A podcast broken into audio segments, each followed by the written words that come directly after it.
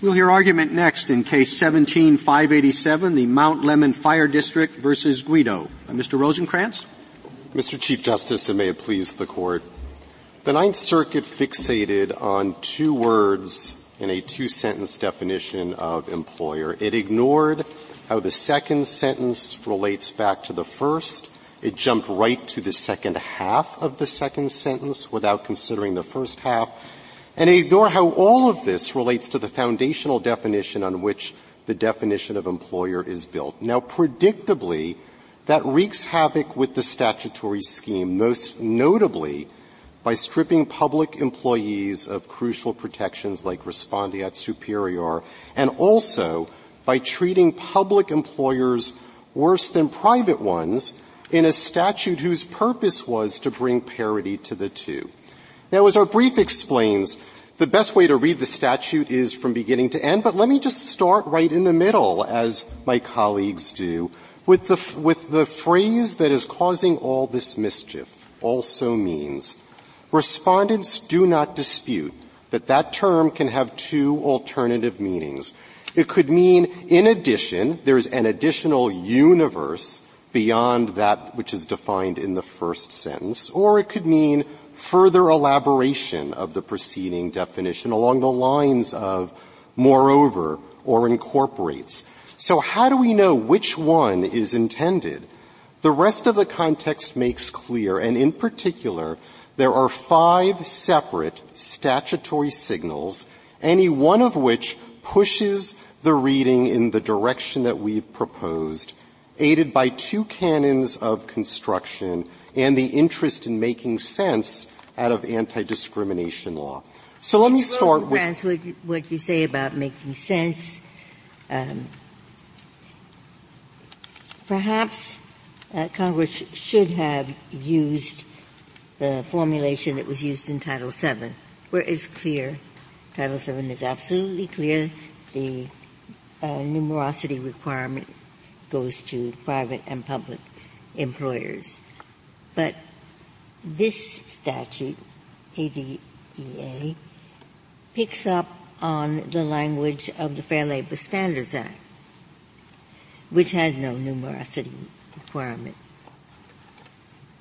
So perhaps Congress should have done what you suggest, but by using the Fair Labor Standards Act language, rather than Title VII language, because they wanted to do what Title VII had done in 1972. They wanted to do that in 1974. Why didn't they use the Title VII language? Well, Your Honor, let me start with the premise and then turn to the ultimate question. The premise of Your Honor's question is that Congress used the definition from the FLSA. I urge the Court to look at the definition in the FLSA. It is on the first page of the government's statutory appendix. It is entirely different from this definition. Why did Congress use a different approach from Title VII when everyone understood, at least everyone who was talking about it, understood that the purpose was to mimic what Title VII did?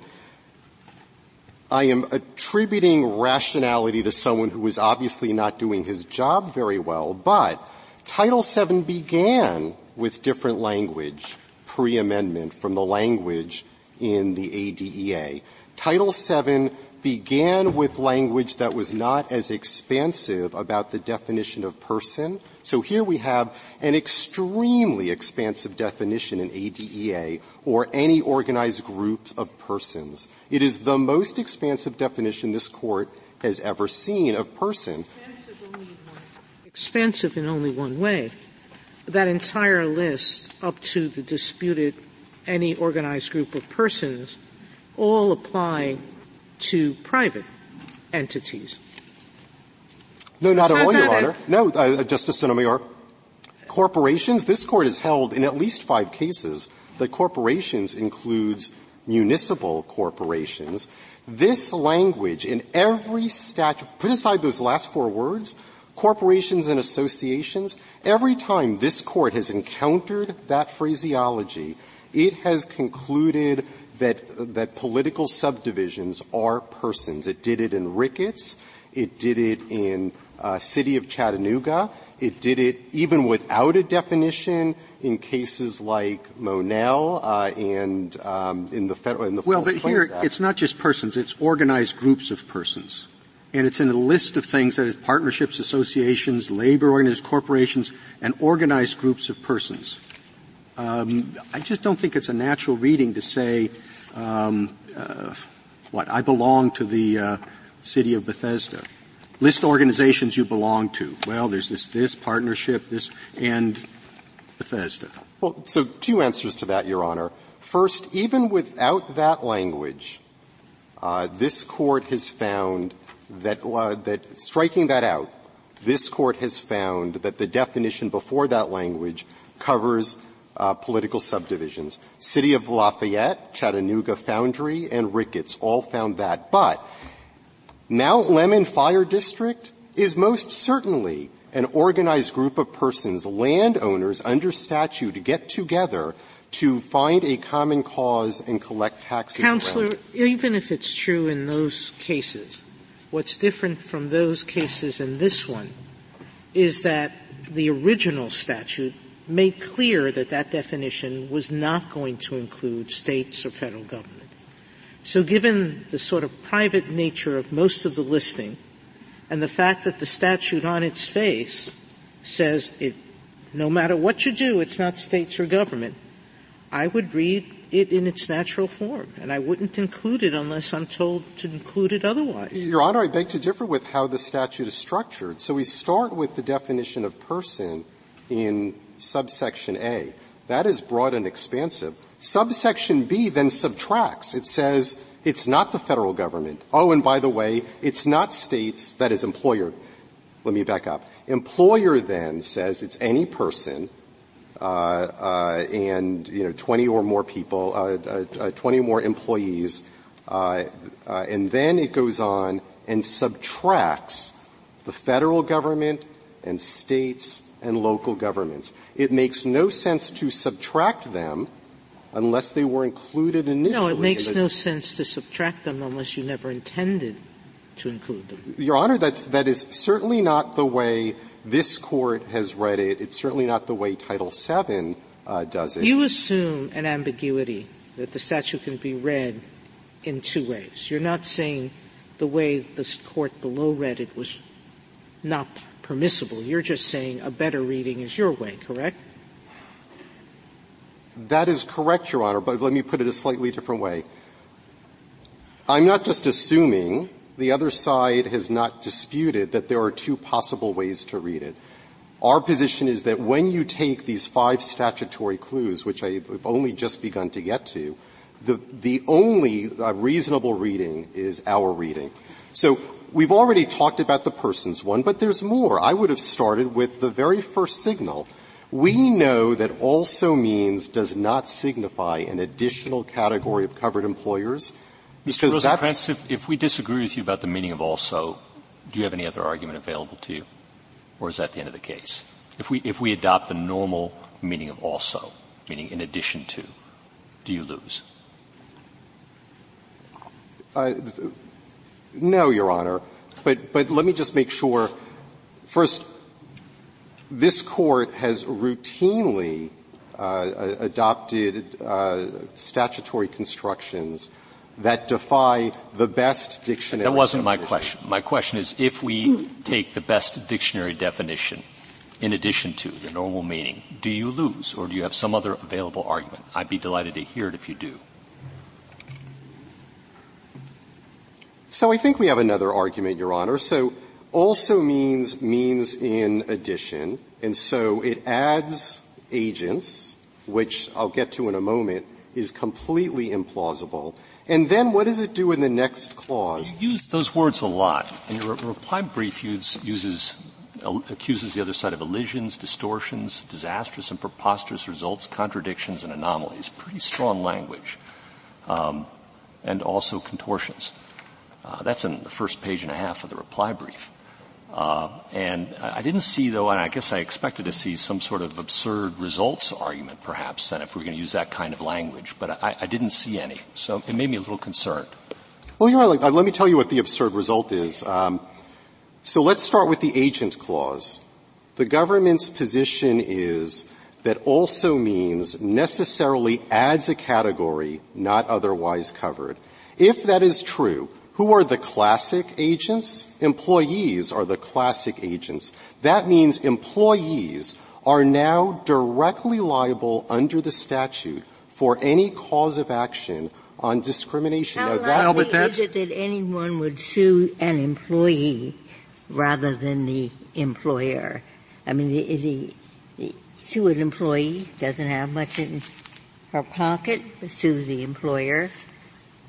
It seems to me most unlikely that even if you could. Your Honor, I disagree with you. It has happened in every circuit under Title VII. Employees have been sued, sometimes along with the employer, and that would be disastrous. I mean, first of all, supervisor liability could stretch into the millions of dollars. It's a disastrous. You said under Title VII employees sued. Is it disastrous under Title VII? No, sorry, Your Honor. I'm saying it has happened under Title VII, and every circuit has said, no, you can't do it. Why? Because as this Court found in Burlington, that is not what the agent clause does. What the agent clause does is incorporate respondeat superior liability, which is to say — that point was made by the majority of circuits who ruled in your favor. Those circuits still had to deal with the agent meaning. And they've dealt with it by addressing respondent superior liability. However they've dealt with it, your meaning doesn't do away with that tension. Your Honor, our meaning most certainly does. We have a complete disagreement with the government and respondents on what the agent clause does. We believe it incorporates respondeat superior liability, which makes the employer liable for the agent's activities. The government and respondents say, no, it adds another category of people who have not been previously identified as employers. Anyone who is now a new employer is subject to liability, and you can tell that the agent clause causes that mischief and that it's fatal. There's no agent involved in this case, so why should the Court address that language? The term also means an agent of such person. Well, Your Honor, for the simple meaning that everyone has agreed and the respondents have conceded in their brief at page 32, that the phrase also means has to carry the same meaning with respect to both clauses. So you can't just jump over one and not ask what would also means produce if you apply that to the first clause. Well, but I think you get your argument comes back and bites you, I think, because you just said they have to be treated the same, 1 and 2. Your theory with respect to 2, a state or political subdivision, is that it's already included in the first part of the statute. So that would seem to be an argument you have to make with respect to 1, the agent, that the agent of such a person is already included in the first part. So I don't see how your argument answers the problem that you use to undermine the other side's argument. Well, Mr. Chief Justice, it does for the following reason. What does the also means clause do? It's an avoidance of doubt clause. It avoids doubt in 2 different ways. The first way is by adding that agent clause and saying employers, the aforementioned employers, that universe, are subject to respondeat superior liability. The second clause also avoids doubt by making it clear that when you are talking about employers, those persons defined in the first sentence, you are including political subdivisions and states. And I have to emphasize that you know that the agent clause is problematic because of the extremes to which respondents go to redefine agent. They define agent to mean third-party independent subcontractor, because they cannot accept the possibility that, as is clear under the common law for hundreds of years, agents, the classic agent, are employees. So without the agent clause, when you define the agent clause the way respondents do, you do end up with a disaster. Mr. Rosenkranz, if in the term also means, in that sentence, you agree, don't you, that the term is the same term as in the first sentence? In other words, the term is employer. Is that correct? The term is? Employer. The term employer also means. I mean, here are your two choices. Yes, the antecedent. The term employer or the term person? I'm sorry. If you could is the term in the second sentence? Is it an employer? Oh, yes. The term employer also means. So it's just odd because you say that what this clause is meant to do is to make clear that person is defined in such a way as to include subdivisions. So what you're essentially doing is converting the phrase which says the term employer also means, and converting that into the term person, just to make clear, includes. No, Your Honor, no. What we are doing is referring back to employer. So the first sentence says who is an employer. Who is an employer? An entity that has at least 20 employees and that affects commerce. Now, that is a universe. The term, in our view, also means clarifies that within that universe we're doing two things. We're applying agency liability to that universe of aforementioned persons who are now labeled employers. But the clarifying with respect to the subdivisions would not be necessary except for the fact that there's doubt in the person definition. That's where your doubt comes from. It comes from the fact that the person definition is not unambiguous. That is one of the sources of the doubt. Yes. What is the other source of the doubt? It's all the source of the doubt, isn't it? Well, no, because there are other statutory problems that get created completely apart from that. So no, I understand that you say that there are anomalies if done in a different way, but the doubt arises from the ambiguity of the term person. So that's why I'm suggesting that it would be a strange way to resolve that doubt instead of to just say, by the way, a person includes a subdivision, instead of saying that, to say the term employer also means a subdivision. Yeah, understood, Your Honor. This is a strange statute that was written in a strange way. There is a reason for that. This gets to one of my other statutory clues, and that is when you think about the evolution of this statute, it was different from Title VII. This statute has two sentences within that definition, not one, and this statute always had also means within that definition. So if you think about what was going on, we map it out on page 8 of our brief, what the editor was trying to do, or if you look at page 8, there's a red line. The basic point is this. This statute always had the same structure. The second sentence always had also means in it. But that second sentence had two parts. One was clearly a clarification, and the second was an exclusion. The clarification was as to agency, and then there was an exclusion.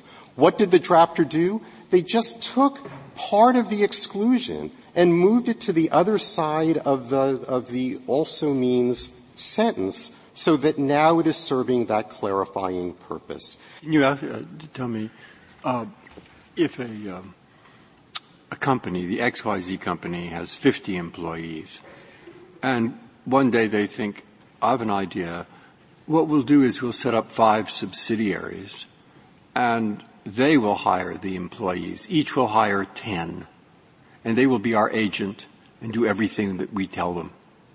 Okay? Does the statute apply?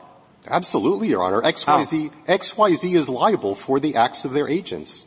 Under respondent's position, XYZ. But is it? But the agency isn't a the subsidiary is not an employer. Your Honor, so you've said I said the XYZ corporation sets up 5 subsidiaries, each of which has 10 employees, and it's an agent, so, I mean, yes, it's an agent of the XYZ Corporation, tells them what to do. Well, Your Honor, the XYZ Corporation has no employees. It just has 5 subsidiaries. Okay, so there are two scenarios. One is each of the subsidiaries is liable. Why?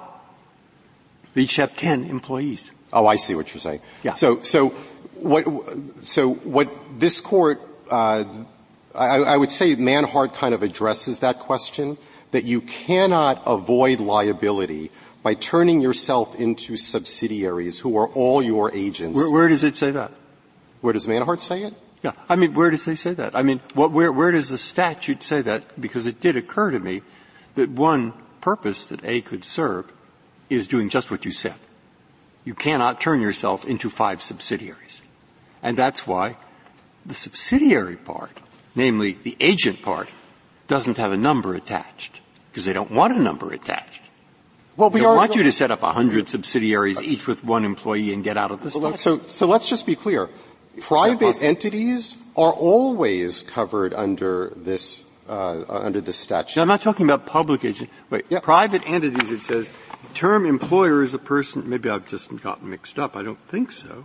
It means a person engaged in an industry who has 20 or more employees.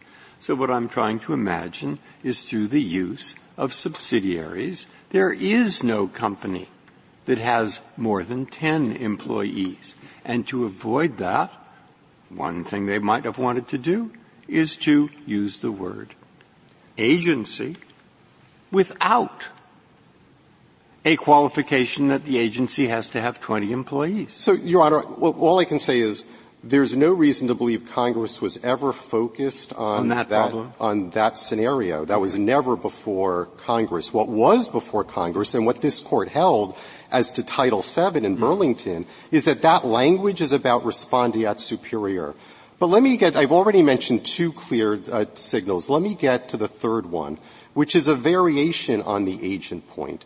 While we disagree on what the agent clause does, everyone agrees that it does something important. At a minimum, according to respondents, it protects employees from the discriminatory acts of independent contractors. So the question arises, why did Congress supply that important protection only to private employees and not to public ones? Because that is the consequence of respondents' reading. Fourth signal, affecting commerce, and what Congress did with that phrase. Now, for now, I am not making a constitutional argument. I am making a drafting argument. In every one of these discrimination statutes, Congress felt the need to provide an explicit Commerce Clause hook. It did so for private employers under the ADEA. It did so for all employers, public and private, under Title VII and the ADA. Now, one can have an interesting constitutional debate about whether that hook was constitutionally required, but my point here is simpler. Congress thought it was necessary in every other context, so why would Congress have left it out here? And then the fifth statutory clue is the statutory history, and I've already described how the drafters got to where they got. But let's look at two things. The first is how they changed the language in 630B. So they took words that had a particular that were on the exclusion side, and they moved it to the inclusion side. We've been accused of reading the statute in a way that makes that superfluous. It is not. It was absolutely essential to identify who is now in the ambit of the statute. It was essential because that was the major change. Now look at 630C. We don't have a red line in our brief on this one, but you can see it in the government statutory appendix you can see it in our statutory appendix. So the term employment agency, it's defined there. It means anyone. Originally, it said, but shall not include any agency of the United States or any state or political subdivision of a state, except such terms shall apply, and so forth. Congress crossed out everything after the United States. The only reason to have done this would have been to now include states and political subdivisions within the definition of employment agency. The only way that could possibly happen is if they were persons to begin with, and therefore, if they were persons to begin with, you flow them through subdivision or subsection B, and they are subject to the same employee limit. Now, if the purpose of that second sentence was to take entities that were already persons and therefore subject to that first sentence, encompassed by that first sentence, and make it clear that the proviso about the size no longer applies, this was a very strange way to do it. If there are no further questions, I'd like to reserve the remainder of my time for rebuttal. Thank you, counsel. Thank you.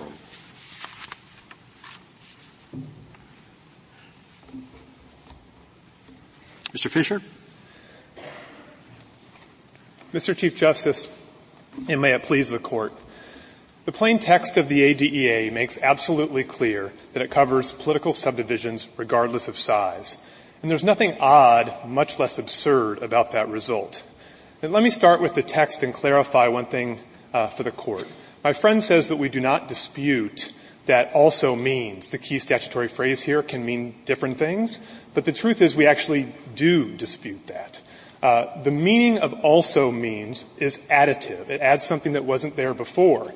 And the confirmation of that is found throughout the U.S. Code.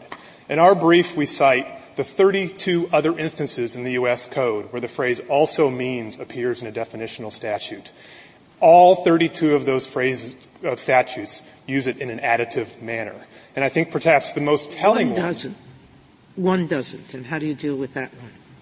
If you're speaking, Justice Sotomayor, of the consumer statute that my friend points to, I think it does use it in an additive manner, because that's a statute where it says consumer means an individual who does certain things or the person's legal representative. And so that itself, it also means the person's legal representative. That itself is additive. This is not a statute talking about, for example, a court of law where someone's legal representative is the alter ego of the person. That's a situation where it's additive. You don't really think that what the statute meant is that the legal representative was giving his or her private information. It's not additive in that sense. It's sort of that legal representative is giving the consumer's information to someone. And so that's the violation, isn't it? I think that's right, Justice Sotomayor, but it's still talking about a different source than the previous part of the statute. And I think if there's one potentially ambiguous provision out of 33, we'll still take that. And I would turn the Court to the most telling example, which is the one at pages 12 and 13 of our brief about elderly families. And I think the reason why that's so telling is because it gives a particular definition and then has a qualification at the end, or is also handicapped. And then it says the word also means such and such, and then it repeats that phrase, or is also handicapped. And so Congress, when it uses the word also means, it did exactly the opposite of what my friend says you should read the statute here to do, which is to carry forth those, carry down to after also means the original thing. Could you deal with this last example, the federal, the employment agency? It is either superfluous or there's a question whether a state employment agency is still covered or not. I think, Justice Sotomayor, the latter might be the case, but it's not. It is superfluous under your reading. The federal agency? Yes. And I think, it's not superfluous in the sense that just as the key provision here, subsection B, the federal government is backed out at the end in a situation where I think the better reading might have been to leave them out in the first place. And I think the reason why you see explicit references to the federal government in both places is because for two things. One is the Court itself has asked Congress in various ways to speak directly when it talks about federal government or states being on the hook for one form or another. And secondly, the federal government is itself treated wholly separately in Section 633A under a different regime of the ADEA. So the federal government is just put aside in all these other provisions, and I think that's what Congress was doing there.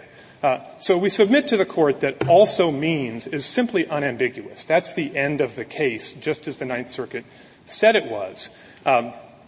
If the Court has any doubt about that, I would urge the Court to look, as my friend I think also urges, to the comparison between Title VII on the one hand and the FLSA on the other hand. And I think if Congress had enacted the ADEA provision and Title VII at the same time, do you think it's plausible that Congress would have said, you know, when it comes to racial discrimination, we're not going to allow a suit against a government entity with fewer than 25 employees. But when it comes to age discrimination, we're going to include every government agency, no matter how small. I think absolutely, Justice Alito, and the reason why goes back to Lorillard versus Pons and the other cases where this Court has described the genesis of the ADEA. So the word the Court has used is that the ADEA is a hybrid. It's a hybrid between a substantive anti-discrimination law on the one hand and a labor statute on the other. And that's borne out in the provisions of the ADEA, which borrow the substantive anti-discrimination part from the Title VII language, but the rest of the statute is largely drawn from the FLSA. But that's quite abstract. Really think as a policy matter, Congress would say that age discrimination is more pernicious and more widespread, so therefore we have to have a tougher remedy there than we do with respect to racial discrimination. I think that's not exactly the way Congress would have thought of it. In the legislative history, you find elements, and I'm going to answer your question directly, I think. You find in Title VII that Congress was concerned with associational interests, personal associations. So one of the things behind the numerosity requirement in Title VII is a concern about forcing very, very small groups of people to associate with individuals they might not like. Now, that might seem antiquated nowadays when we're talking about race relations and race discrimination, but it's directly in the legislative history of Title VII. On the other hand, this goes back to the ADEA being partly a labor statute as well. The purpose of the ADEA is to bring people into the workforce and keep them there and to achieve full employment of older individuals. And as the Secretary of Labor noted in the report this Court discussed in EEOC versus Wyoming, that was not to stamp out animus-based discrimination like under Title VII, but to achieve full employment. And so the reason why Congress may have decided to have public agencies, regardless of size, on the hook on the age side and not on the race side is because of this associational interest. Is this, Mr. Fisher, the only federal statute that you're aware of that imposes an obligation on a small political subdivision but does not impose the corresponding obligation on a small private employer? No, and let me point you to two things. First of all, the other component of the ADEA itself, which I think no one disputes, covers federal governmental employers regardless of size, so we find that in the ADEA itself. And as to state and political subdivisions, you find a close analogy in the FLSA. Now, my friend says in his reply brief the FLSA has no numerosity requirements at all on the private side in the FLSA. That's strictly speaking true, but enterprise liability under the FLSA depends on that, which is the predominant form of liability, depends on an employer having at least $500,000 of gross receipts per year. So you have a kind of rough analogy in that statute to a numerosity requirement. In other words, you have a firm that has to be of a certain size. And I'd add, Justice Kagan, you asked me just about federal, but as we cite in our brief in a lengthy footnote, there are many, many states, the majority of states, in fact, that cover political subdivisions regardless of size. Of that group, about half of them cover political subdivisions regardless of size and, on the other hand, still have a numerosity requirement for private employers. And I'll take that one step. How are those state statutes raised in comparison to this statute? I didn't hear the beginning. The state statutes, you said that most states include the political subdivisions without regard to size. And do we have language in what the language that most states use? Is it similar to the language that's used in the ADEA? Or?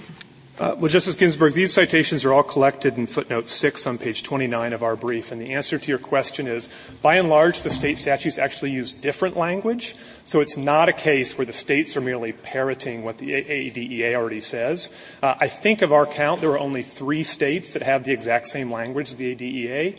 The vast majority have other language that makes it clear in other ways that they're distinguishing on numerosity terms between one and the other.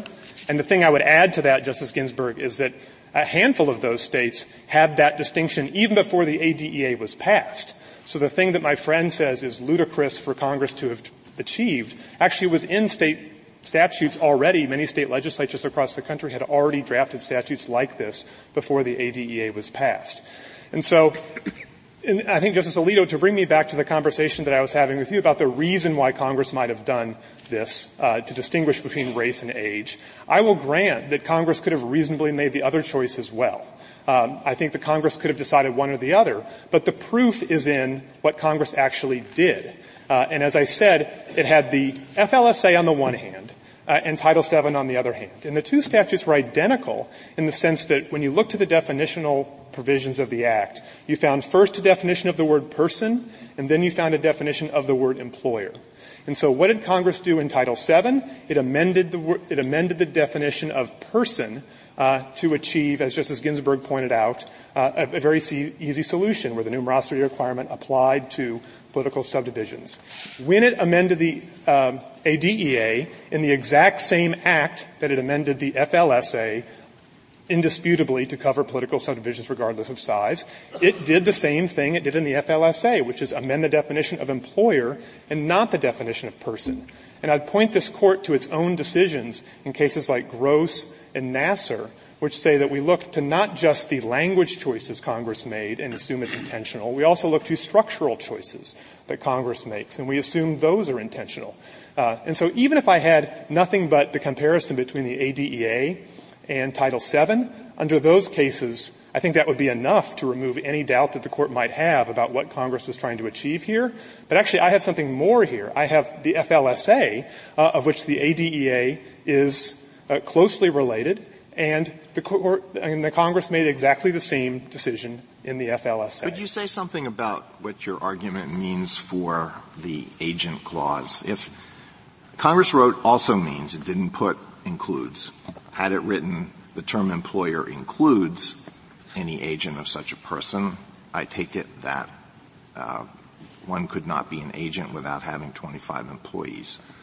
But where does your understanding of this sentence take us with respect to agents? Justice Alito, let me answer that question, if I may, in two steps. I want to first start with my point of agreement with the other side, which is we agree that the key question is whether also means add something, even with respect to the agent clause. We think that's an important question for the Court to ask. But this brings me back to Justice Breyer's question, which is I don't think there can be any reasonable dispute that the agent clause does add additional entities into the category of employer. And it's not just the below 20 thing. More fundamentally, it's agents that would not otherwise be covered by respondeat superior.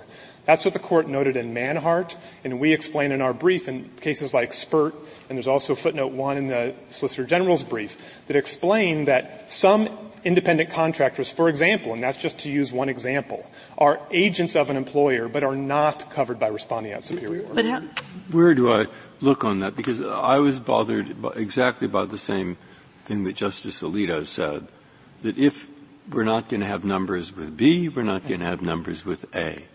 And I think your colleague says, well, they didn't want they wanted numbers. All that A does is just make sure it's principles of agency, and he cites Burlington. Mm-hmm. So where would I look to see, no, they had another idea. They wanted some agents covered who had fewer than 20 or 25 employees. Well, Justice Breyer, I don't think you'll find a sentence to that effect in the legislative history, but let me make clear on one thing, which is the 20 employee thing is just the very beginning of their problems. The much bigger problem is an agent of any size would not be covered but for that clause, that would not be under respondeat superior principles. Now, my friend in the reply brief says that we distort the meaning of independent contractors, but I urge you to read the rest of the sentence that my friend quotes in the commentary to Section 14N, and also to look at Section 2 of the Restatement of Agency called Independent Contractor. And in both those places, the restatement makes clear that some independent contractors, for example, a company hired to do layoffs, choose who's going to be laid off, administer our benefits plan, and decide what the criteria are for that. Those kinds of people are agents, but they're not necessarily covered by respondeat superior. So my friend, in his reading of the agent clause, to do nothing but clarify what has come before, leaves a gaping hole in the ADEA and also in Title VII. But I guess I wonder, Mr. Fisher, how your reading of the agent clause allows us to make this distinction that both you suggest and the Solicitor General suggests between entities and individuals. I mean, it says any agent of such a person, and it doesn't on its face make any such distinction. So how would we go about doing that? So I think there's two questions you would ask if you had a case dealing with the agent clause. Justice Kagan, I think this is responsive to Justice Alito as well. The first question you'd ask is whether any agent includes employees. Now, obviously, the word any might suggest that it does. But on the other hand, employees are already covered under spondeat superior principles once you've already given the word employer. So it would be kind of a mystery and odd why Congress would have wanted agents to be speaking about employees, especially when another provision of the statute defines the word employee and it's used other ways in the statute. So the first question would be whether any agent means any agent whatsoever or just non-employee agents that aren't already covered. If you answered that question against, what I guess would be my position as I stand here, you still have a second question, which is if individual supervisors, for example, were on the hook, the question would still be how are they on the hook? And as we note, and the Solicitor General notes as well, the Fourth and Fifth Circuits have held, yes, they're technically liable, but they're liable under something like official capacity principles. So they flow right back to the employer, as one would expect in any employment arrangement. So you'd have two questions that would get you off the train to where my friend would like you to lead you with that clause. But I think the fundamental thing that I would urge to the Court is that you have before you in this case a simply unambiguous statute in terms of every word you need to decide this question presented. It says the term employer also means a state or political subdivision. That's all you need to decide this case, and it is absolutely clear. I'd urge the Court to resist the temptation to go looking elsewhere in the statute for ambiguity as a reason why not to answer this case as to what the statute itself plainly says. And that's really, I think, the beginning and the end of it. And you can leave all that other stuff, if it ever comes back to the Court, for another day. If there are no other questions, I'll wrap up now. Thank you, counsel.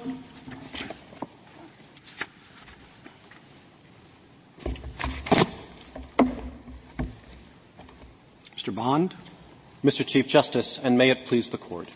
The Age Act expressly covers state and political subdivision employers regardless of their size. That is true for three reasons. First, that is by far the most natural reading of the text, given its ordinary meaning and consistent usage across federal law. Second, Congress rejected a ready template in Title VII adopted just 2 years earlier that did exclude small state and local government employers by putting the definition, by putting government employers in the definition of person. Congress didn't do that and followed the FLSA template that it adopted at the same time in 1974. And third, petitioners' contrary reading would leave a sizable loophole that would allow any employer to evade the Age Act by outsourcing discrimination to small agents. And in order to avoid that problem, petitioner is forced ultimately to abandon the core theory they offer of the text that treats the two clauses the same way. Now, in terms of the ordinary meaning, we agree with respondent that the language also means and its usage throughout federal statutes is clear, and it's clear that Congress used it in that ordinary way because it didn't follow the Title VII approach. Now, my friend on the other side suggests that the differences in the definitions of person in Title VII versus the Age Act precluded Congress from doing the same thing. Now, those differences are actually quite slight. You can see them at pages 6 and 15 of the blue brief appendix. But none of those differences prevented Congress in 1974 from doing the exact same thing in the Age Act that a different Congress had done 2 years earlier in Title VII, if it had wished to do so.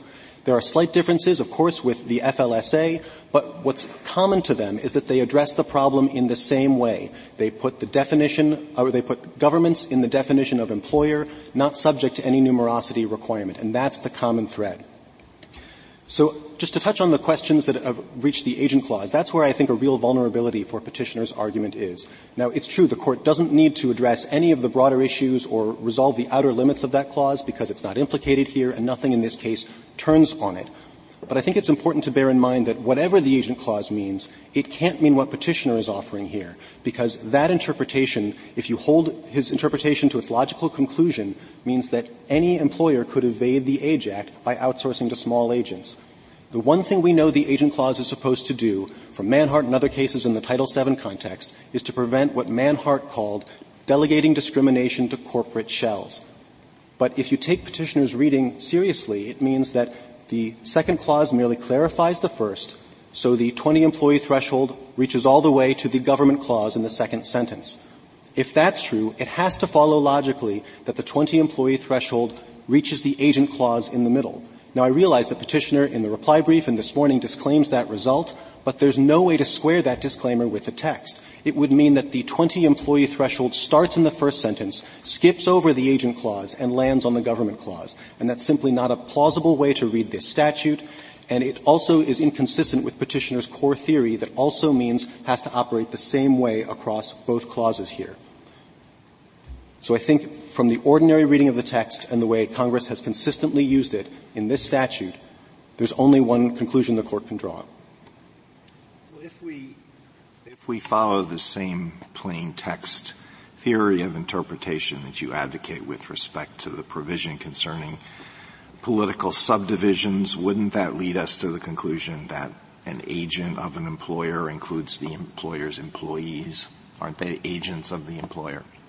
So, Your Honor, again, you don't have to address that here, but no. Well, I know we don't have to address it, but we have to have a theory, an understanding of the statute that makes sense, and you just made an argument based on the agent clause. Sure. Did you not? Yes, Your Honor. Okay. And the answer to your question is we don't think that it would reach individual liability because of the two additional questions that Respondent's Counsel just identified. And just to highlight those a little bit more, in the meaning of agent, not only did Congress have no reason to use agent in its broadest sense because employees would already trigger respondeat superior liability, in this statute, Congress didn't use language that it has used in other statutes, like the FLSA, that lower courts and the Department of Labor have read to include individual liability. So if I can point you to one example, the FLSA, Section 203D, at page 1A of the appendix to our brief, says that an employer includes any person who acts directly or indirectly in the interest of an employer with respect to an employee. The FMLA, the Family and Medical Leave Act, uses the same language. Lower courts and the Department of Labor have construed those statutes to impose individual liability in some circumstances. You don't see that language in the Age Act. And I think it's a fair inference that Congress didn't intend to impose individual liability in that circumstance. Again, you don't need to resolve that, but that would be a strong contextual reason to reject that understanding. And in addition, even if you concluded that some subset of employees or supervisors were agents in some circumstances, I think you still would have to answer the question that the lower courts have consistently answered against individual liability by determining, is this individual employee personally liable, or is instead he liable only in his official or representative capacity? And the idea behind that is simple. If you are an employee and are counted as the employer only because you're acting as an agent, that is, only because you are exercising the authority of the employer in varying the terms and conditions of a particular employee's employment, liability naturally runs against the employer whose authority you are exercising. And to resolve that question, you would need to consider a number of principles that govern remedies law, and you'd need to take cognizance of potential spillover effects for other federal statutes, which we think is yet another reason not to delve into those issues here, because the only question you need to answer is, does the agent clause add some category of additional agents? By its terms, it does, and it must do so to solve the problem that this Court identified in Manhart and Ellerth and other cases. Well, is that true, Mr. Bond? Because on petitioner's theory, which is to say that this is just a reference to respondeat superior liability and basically says that the employer shall have such liability for any agent. Wouldn't that include these corporate shells that you're talking about? So a few points on that, Your Honor. First, if respondent or petitioner is correct that the clause simply codifies existing principles of respondeat superior and agency liability, no, the employer would not face liability for acts of independent agents, at least in the ordinary course. The general rule is that, unlike respondeat superior liability, a principal is not responsible for acts of independent agents unless you specifically intend the result. Independent contractors, is that what you meant? Well, independent agents, so agents that are not employees, non-employee agents, which can include. But even in the face of statutory language that says the agent of such a person?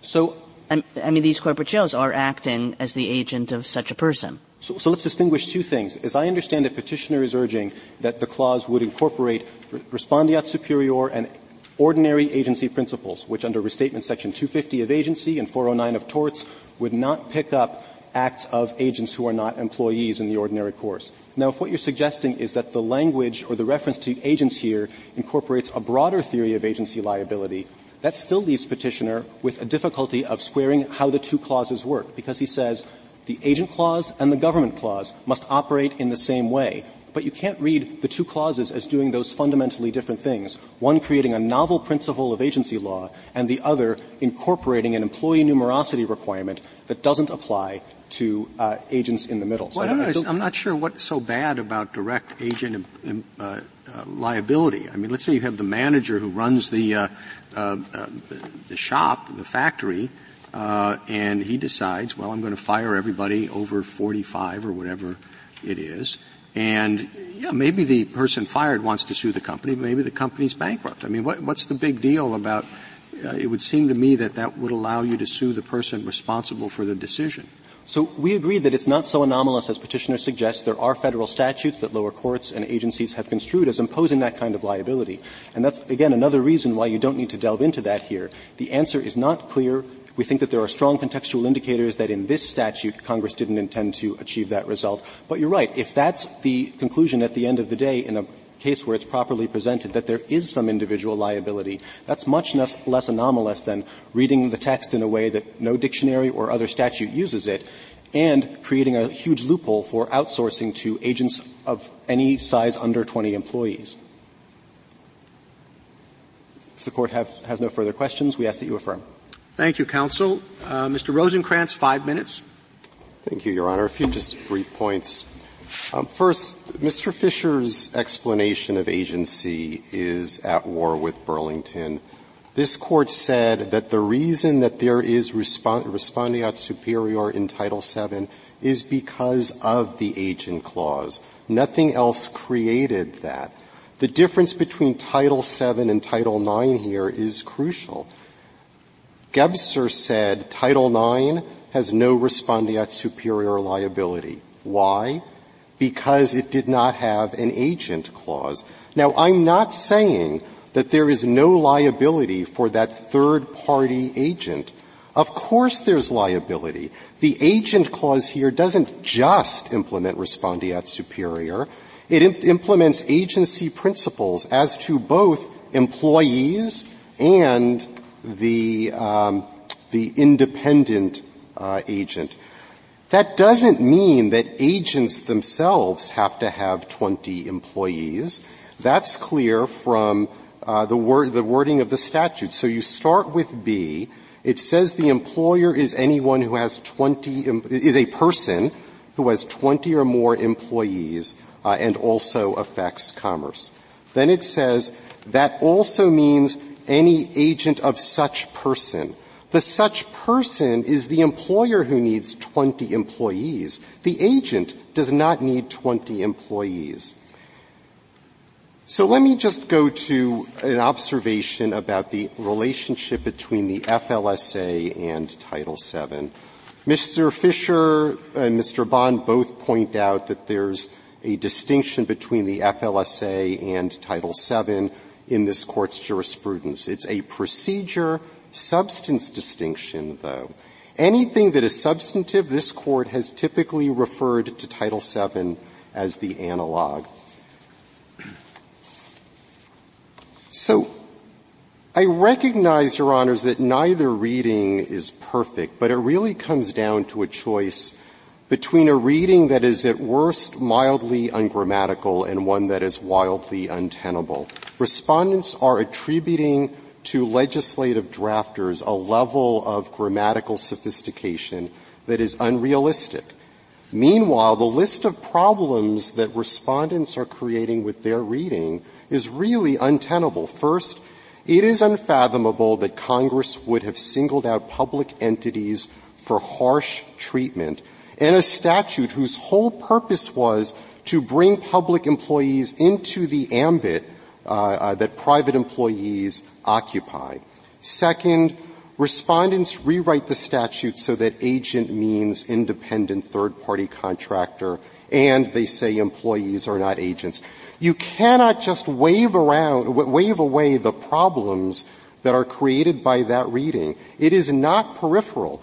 12 regional circuits all agree with our reading, and that is all moved away under respondents' reading.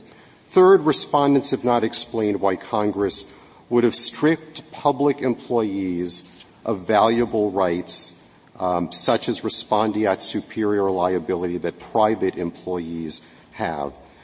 The protection is not in the word employer. It's in the agency clause. But at a minimum, public employees under respondents' reading lose all recourse for the acts of third-party contractors. That is at least clear. So since there's a reasonable reading of the statute that achieves Congress's stated goal without creating any of this mischief, that is the reading that this Court should adopt. If there are no further questions, we respectfully request that the Court reverse. Thank you, Counsel. The case is submitted.